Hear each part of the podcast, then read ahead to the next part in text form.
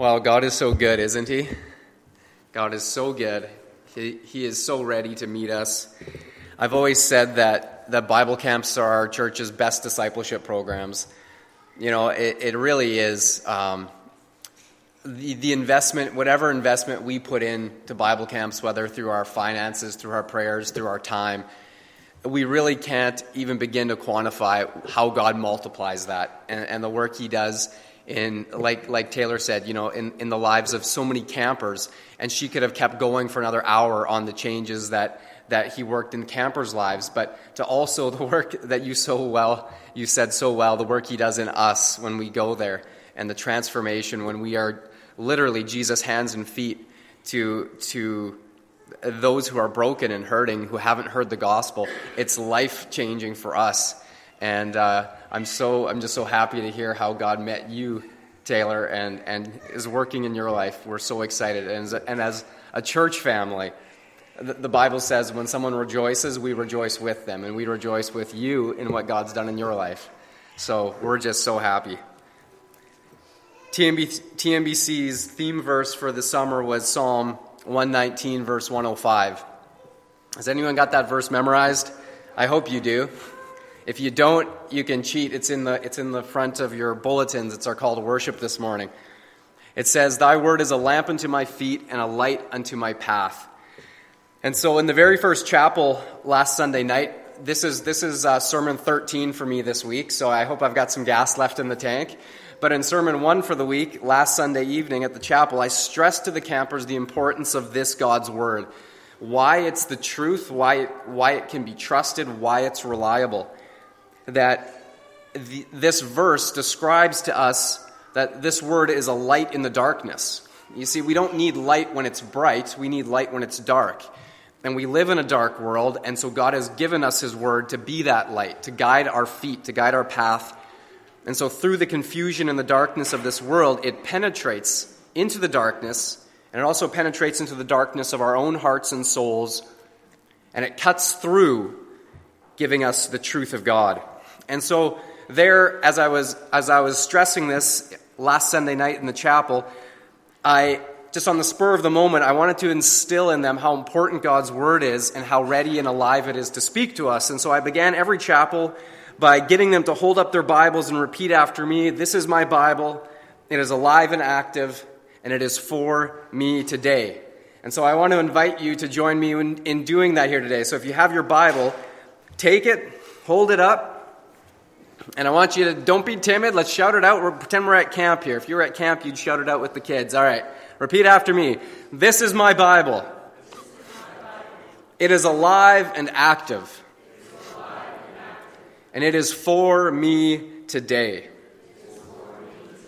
Let's pray. Father, we thank you for your word, and we thank you that it is alive and active. It is powerful and by your Holy Spirit, you use it to penetrate our hearts, to convict us of sin, to bring us to a place of repentance, and then to be washed in the wonderful grace, the wonderful light and love of your presence. Thank you. Thank you for the, the testimony Taylor just shared with us. We praise you for it. Thank you for working in her life and through her life this past summer. I could see it firsthand, Lord, of how you are working through her. And so we just pray that you continue to uphold her, Lord, as she moves forward from camp and into, into school once more, into, or into a new phase of life. Uh, whatever that is, give her uh, what she needs to continue in this walk with you, Lord, in a new way. I pray for all of the youth who worked at camp this summer. I think of, of uh, Paul and Luke, of Caden and Mitchell and Maddie, and uh, others from our youth group who have worked at camp this summer as well. Lord, I know that you've done a work in their lives as well. And so we just pray that you would continue to go with them even as they transition from, from camp to school, uh, to work, or wherever they're going. We pray that in the, the normal letdown after camp, that you would not allow them to go too far down, Lord, that you will just remind them that you're there just as you were with them at camp, you're there with them in school or wherever they go. So continue to walk with them and strengthen them. May we also, as a church family, be there to strengthen and support and to uh, continue to uphold in prayer all of the, the decisions that were made this summer. Lord, we know that when your word goes forth and the seed is scattered, that you told us that so often it's in the aftermath of the, the seed just springing up that that's when the birds come or, the, or the, the thistles and the weeds grow up to choke it out. And so we pray, Lord, that as your word has gone forth, that you would protect it, that you would guard it from the evil one who's so ready to, to snatch it away or choke it out, that it could truly grow into maturity, that its roots would go deep, and that it, would, it too would produce a harvest of righteousness. And so we pray for this, Lord. And now I pray for each one of us as we hear your word this morning. Speak to us through it by your Spirit. Speak through me, your servant, I pray. In Jesus' name, amen. Now take your Bibles and turn with me to Matthew chapter 5 and verses 4 to 16. Jamie read, read it for us earlier, but let's read it once more. You are the light of the world. A city on a hill cannot be hidden. Neither do people light a lamp and put it under a bowl. Instead, they put it on its stand, and it gives light to everyone in the house.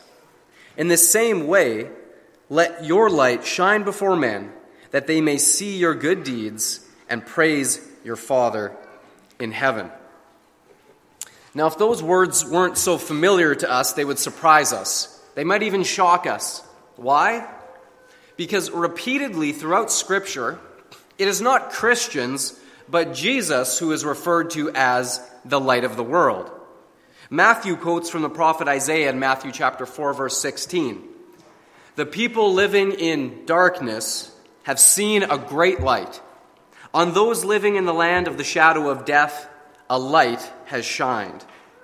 John, of course, famously describes Jesus as the light of the world in his opening to his Gospel of John, chapter 1, and verses 1 to 5. We read this In the beginning was the Word, and the Word was with God, and the Word was God. He was with God in the beginning. Through him all things were made. Without him nothing was made that has been made. In him was life, and that life was the light of all mankind. The light shines in the darkness, and the darkness has not overcome it.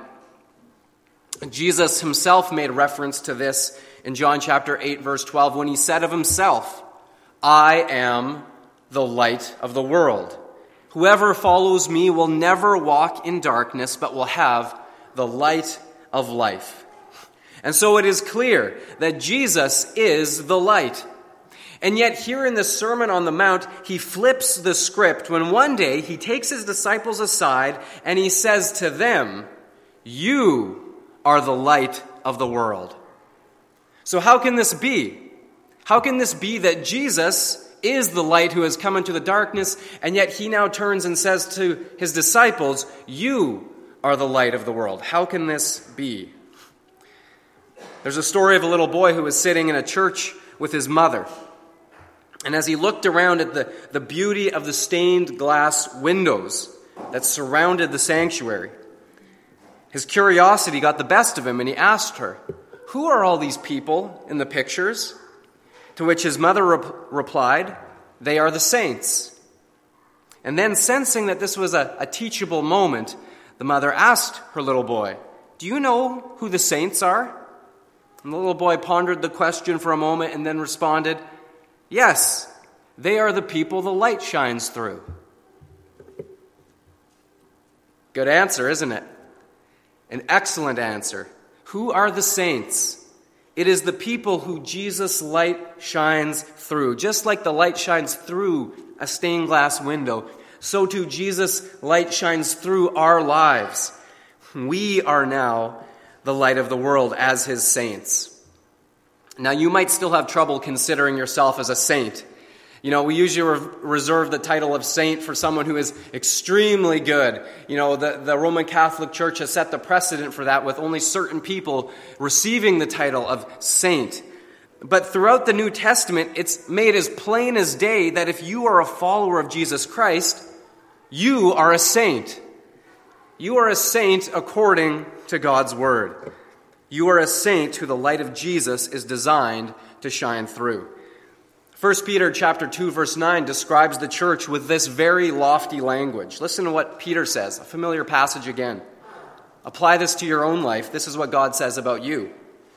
But you are a chosen people, a royal priesthood, a holy nation, God's special possession, that you may declare the praises of him who called you out of darkness and into his wonderful light. This lofty language is describing you. It's describing me. It's describing the church. We who have gone from death to life, from sin to salvation, from darkness into light. We are now, according to Jesus' own words, we are now the light of the world. You see, when Jesus ascended and returned to the right hand of the Father in heaven, he, in a sense, passed the torch on to each one of his followers. Each one of his disciples received a torch. And he said to them just before leaving, Go into all the world. Go, take this light forth into the darkest corners of the world. And now we often wondered at this strategy, and his disciples did. Well, where, where are you going? Why would you leave us? And then Jesus even tells them, It'll be better for you if I leave so that the Holy Spirit can come to you. And in doing so, his master plan was that he returned to the Father, but that through the Spirit and his presence, his light burning in us, he would multiply himself exponentially. And so Jesus, as only one physical man, could only be in one physical place at a time. But by returning to the Father, passing the torch to each one of his followers, he multiplied himself and he sent his, his presence forth in each one of us into the darkest corners of the world. Isn't that an incredible, amazing plan? Who but God could have thought of something like that? And so if Jesus said it is true, it must be true. You and I are the light of the world. And so the question that remains as his presence shines through our lives into the world as the light, the question we must ask ourselves is Am I burning bright? Is the torch he's given me burning brightly? Are you taking the light of Jesus into the darkness? Or are you only letting your lamp burn where there are other lamps already burning? You see, Lamps aren't needed where the sun is shining. We don't turn on the lights in our house at midday. No, we wait until the darkness descends, for that is when we need the light. You see, light serves a very specific function to dispel the darkness. And so when the darkness descends, we turn on the lights. And so, if we as Christians who have been given the light of Jesus, the torch he's passed each one of us, if we only hold it up at midday, only in places where the light is already shining, who will take that light into the darkness? For you see, if we only shine the light in church or around other Christians, we are effectively doing what Jesus warned against when he said, You don't put it under a bowl to hide it away. You see, if we hide our light from the darkness, then how will they ever see the light? How will people lost in darkness be able to do anything but continue to grope away blind and lost without hope unless someone shows them the light? Believe it or not, you as a disciple of Jesus and we as his church collectively, we are God's secret weapon. We are his plan A to bring his light into the town of Killarney into the province of Manitoba, into the nation of Canada, and to the outermost parts of the world. We are God's plan A, and get this, He doesn't have a plan B. We are it. His church is it. That is Jesus' plan to shine His light to the nations, including the nation of Canada and the town of Killarney. However, when we hide our light, not only will the world continue in darkness, but there is also a danger to ourselves as well. In Matthew chapter 25, verse 14, Jesus told the parable of the talents. And it illustrated the point that when God, the master, has departed, what he expects from his servants is that they be found faithful with what he has entrusted them with. And so we know how the, the, parable goes. We're familiar with it. The servant who received five talents when the master returns, he's used it wisely. He's doubled it. He gives him ten talents in return. The servant who received two talents, he also invested it wisely, doubled it, and gave his master four talents upon his return. But then the servant who only received one talent, he was afraid of losing it. He was afraid of, of receiving the, the anger of his master if he somehow invested it foolishly, and so afraid of losing it, he buries it in a hole. And then when his master returns, he only gives him the single talent back, saying to his master, Here is what you have entrusted with me. It's safe and sound. Now, does the master praise the servant's caution? Say, yeah, you know, these were tough economic times. It was a good thing to just hold on to that talent. You were prudent. You were safe. Does he praise him for that? No, he doesn't. In fact, he gives him a scathing rebuke and a harsh indictment. Listen to what he says to him You wicked and lazy servant, you knew that I reap where I have not sown, gather where I scattered no seed. Then you ought to have invested my money with the bankers, and at my coming I should have at least received what was my own with interest. So now take the talent from him and give it to the one who has ten talents. For to everyone who has, more will be given, and he will have an abundance. But from the one who has not, even what he has will be taken away. And now take this worthless servant into the outer darkness, in that place there will be weeping and gnashing of teeth. Now, we have each been given talents by God to invest in growing his eternal kingdom of light. We have each been given his light to shine in the darkness. But Jesus gives a stern warning to that servant, to the torchbearer who hides the talent or fails to shine the light. Who here remembers the, the old TV show Survivor? Anyone remember that show, Survivor? Yeah, Survivor was the original reality TV show. And in fact, it was so popular, it spawned the whole, for good or bad, mostly bad, but it spawned the whole reality TV era, which we've been living in for the last 15 years or so. And so when Survivor first came out, it was revolutionary. And I remember when it first came out, I used to watch it all the time. You know, that was before it's like, I don't know what season it's in, but probably like 125 or something like that. But in the early seasons, I, I, would, I wouldn't miss an episode. And each episode would follow a familiar template. There would always be some, you know, uh, the teams formed and they got to do some, some practical skills to try to survive on the island. And then there would always be the political jockeying and tension to make alliances to see who, at the end of each episode, was going to be voted off the island. Because you see how the, the show worked. It was a competition to see who could be the sole survivor, the last person standing on the island. And so each, each week, they would eliminate someone, and the way they did that was everyone on the island would cast their vote against someone, and the person who had the most votes cast against them would be asked to leave the island. They had to leave. And so the show would always build the suspense until the very final moment of each episode when it was revealed who had been voted off the island. And there was always this sense of finality when the host, Jeff Probst, would walk over to someone's torch and he would say the dreaded words The tribe has spoken. It's time for you to go. And then he would have this, this, uh, this snuffer in his hand, and each person would have a torch. And he would hold out the snuffer and he would put it over the person's flame, and their torch would go out. In a similar way, the Christian who is hiding their light away is running a similar risk. These are not my words, these are Jesus' words. You don't answer to me, you answer to him. For he is the one who said of you and I, You are the light of the world. You are the city on a hill. You take that light and put it on its stand to give light to everyone in the house. But don't hide it away. Don't put it under a bushel. Don't put it under a bowl. You are the light. Burn bright. And so, are you shining His light in this world? Are you reflecting His glory into the darkness that surrounds us?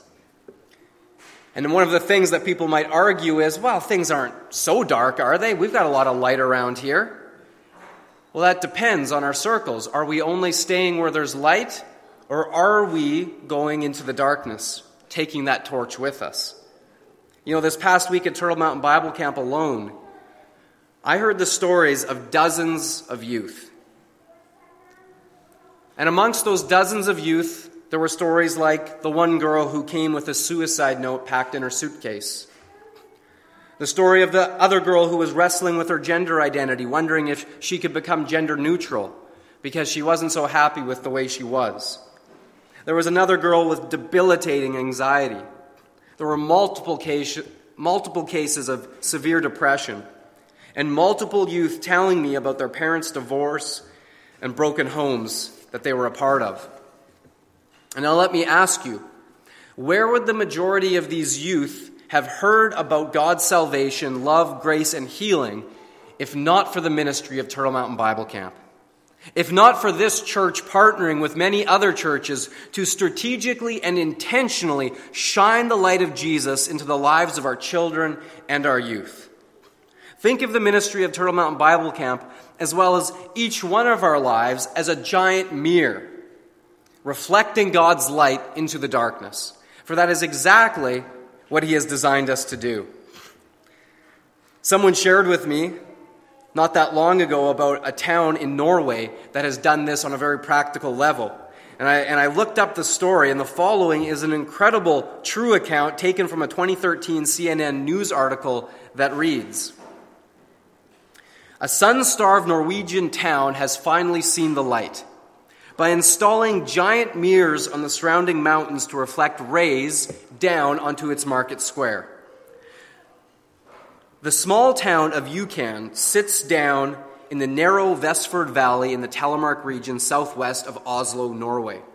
The towering mountain peaks that surround the town rise almost 2,000 meters above sea level and block out the sunlight for over half of the year.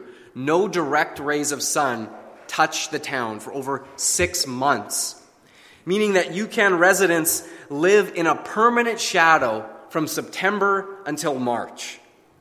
But all that changed in 2013 with the official launch of a project first envisioned over a century ago. Three high tech mirrors with a combined reflective surface of 50 square meters have been put into operation on a ridge on a mountaintop, brightening up the previously gloomy town center by flooding it with up to 600 square meters of sunlight.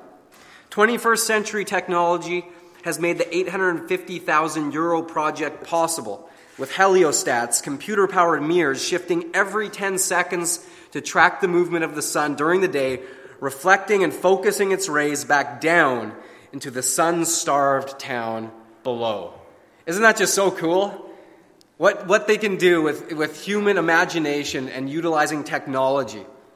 And what a perfect picture of what we as Christians are called to do to a world that's down in the valley, down in the dark, away from the light. Listen to what 2 Corinthians chapter 3 verse 18 says. So all of us who have had the veil removed can see and reflect the glory of the Lord. And the Lord, who is the Spirit, makes us more and more like him as we are changed into his glorious image. You see, we, like those mirrors, we are designed to reflect the glory of the Lord. You are the light of the world. You were made to shine. You were designed by God to burn bright in this dark world. Not just on Sunday around other Christians. He didn't just tell us to be the light of the church. In fact, he never even said that. He said to be the light of the world. And the world is in darkness. So we are the light of the world, the light of work, the light of school, the light of shopping, not just Sunday, but Monday, Tuesday, Wednesday, Thursday, Friday, Saturday kind of light. And because of this church's, along with many others, commitment to being the light of Jesus in the province of Manitoba, this week at Turtle Mountain Bible Camp and many other camps, the light is shining, and it has shone into the darkness. And so it's with so much gratefulness and thankfulness of heart that I can relay to you that those kids that I talked about earlier, where they were bringing their darkness and their baggage and their brokenness with them to camp, I can tell you that the girl who brought the suicide note with her to camp, she gave it to me on Saturday morning and said, I want you to burn it. The girl who was struggling with her gender identity shared in chapel, I now know who I am in Christ. The girl with the debilitating anxiety also spoke up in chapel and said, It hasn't entirely gone away, but now I know that no matter how bad I feel, I can trust that God is taking care of me. And one teenage boy from a broken home stood up on Saturday morning at the farewell chapel and, in the presence of his mother and his younger siblings who had arrived to pick him up, boldly said, I said yes to Jesus this week. I know what this decision means, and I'm ready to follow him. These stories are just the tip of the iceberg. And who knows how many more seeds haven't been planted in hearts that haven't yet sprung up. God is changing lives today, and here's the most humbling and wonderful part is he uses us. He uses us as his, his disciples, his light bearers, those who the light shines through, those who reflect his glory. We are used to be the hands and feet of Jesus to bring Jesus' light into the darkness, to change lives. As we close this service today, I want to intro this song that was written by Natalie Grant named Burn Bright. And Taylor Friesen and Sydney Wiebe learned and sang this song this past week at camp. And it very quickly became the de facto theme song of the week. And so I want to invite Taylor to come forward, and we're going to close our service listening to this song. And as she comes up, I just want to share with you the words of the chorus. It goes like this You were made to shine you were made for life. Even if you've lost your way, turn and you will hear love say, You were made for more, so much more. Child of everlasting light, made to blaze away the night, so burn bright. Let's pray together. Father, as we have heard your word, we have heard what you have said about us, as humbling as it might be to accept that we are your saints, and you have said of us that we are the light of the world. Through you, we embrace this identity. For your light has shone abroad into our hearts. You have dispelled the darkness within us. You have forgiven the debt of sin by nailing it to the cross. And so now you have, you have passed your torch on to us, and you have said, Take the light into the darkness. Invest the talents that I have entrusted with you, and they will reap a harvest that will burn forever in eternity in your eternal presence. And so, Lord, as we have heard your word, and as we hear now the words of this song, I pray that by your Spirit you would stir in our hearts, encourage us, and challenge us today to consider how we can burn brightly for you where you have placed us. In Jesus' name, amen.